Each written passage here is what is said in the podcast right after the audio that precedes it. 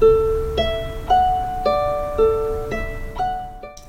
い星読みアドバイザーのきみこです。星読みで自分を知って自分を好きになって自分のやりたいことに向かって一歩踏み出す方を応援しています。このチャンネルでは星読みのことや私が感じた日々の気づきなどをお話ししています。今日は8月31日講座満月です。えっと10時36分頃午前中にね満月を迎えますけれども皆様いかがお過ごしでしょうか？えっとね昨日の夜もすでにね満月に見えてました。埼玉の方はちょっとね夜雲がかかってるような感じだったのではっきりは見えなかったんですけどやっぱりね光も強いしいつもより大きく見えましたね。今日あのその満月ねスーパームーンって言って1年で一番大きく見える月になっています。なんでね大きな節目に感じる人もね多いんじゃないかなと思います。しかもね、この間8月の2日にも満月があって、今日の31日にもあったので、一月に2度満月が来てて、そういうのブルームーンっていうらしいんですけど、なんで余計節目感がね、感じられるような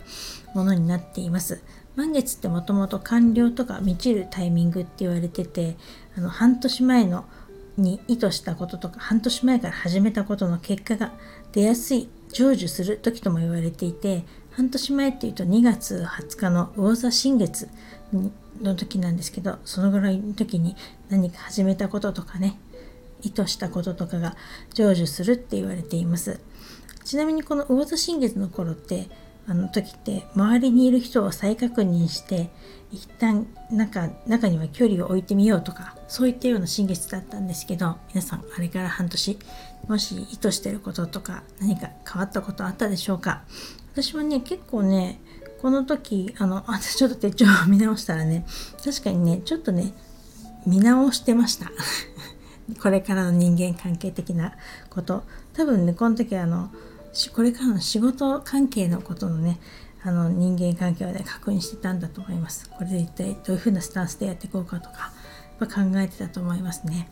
うん、で今回の満月なんですけど、まあ、私がねこの最近言ってるあの過去への振り返りとか見直しとかまさに本当ドンピシャそんな感じの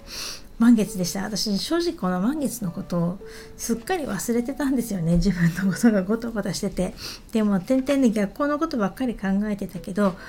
よくよくねあのマミさんの配信とかねいろいろ聞かせていただいてそうだよ満月だよっていうことを思い出してですね見てまあ確かにここ数日というかねどうも感情が高ぶりやすかったりどうも感傷的になるなっていうので多分このスーパームーンの影響も大きかったんじゃない大きかったんじゃないかなと思います。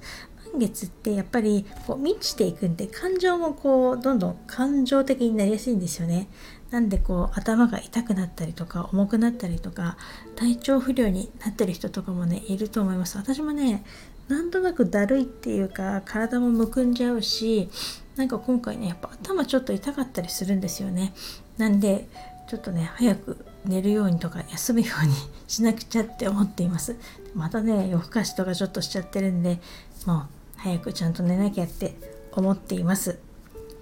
ねそういう6天体が逆行している間の満月だから余計こう私みたいに過去に振り返りとか見直しとか思ったりとかしてなんか停滞感を感じて動けなくなっているっていう人ね多いんじゃないかと思います。まあ私なんて本当にそうでしかもね今回の満月って月と土星が本当に近くに重なるようにいるんですよね。土星って現実とか試練とか課題とか、まあ、制限とかっていうものを表しているんですけどそれが本当に自分の心を表す月が近く月のそばにいるからやっぱり自分の内面にこもってこう課題とか試練とか感じちゃったりとかもすると思うししかもその土星の反対側の方にやっぱりねあの太陽がいるので自分のまあ自分の人生の目的意識とかって言われてますけどそのものにねこうこ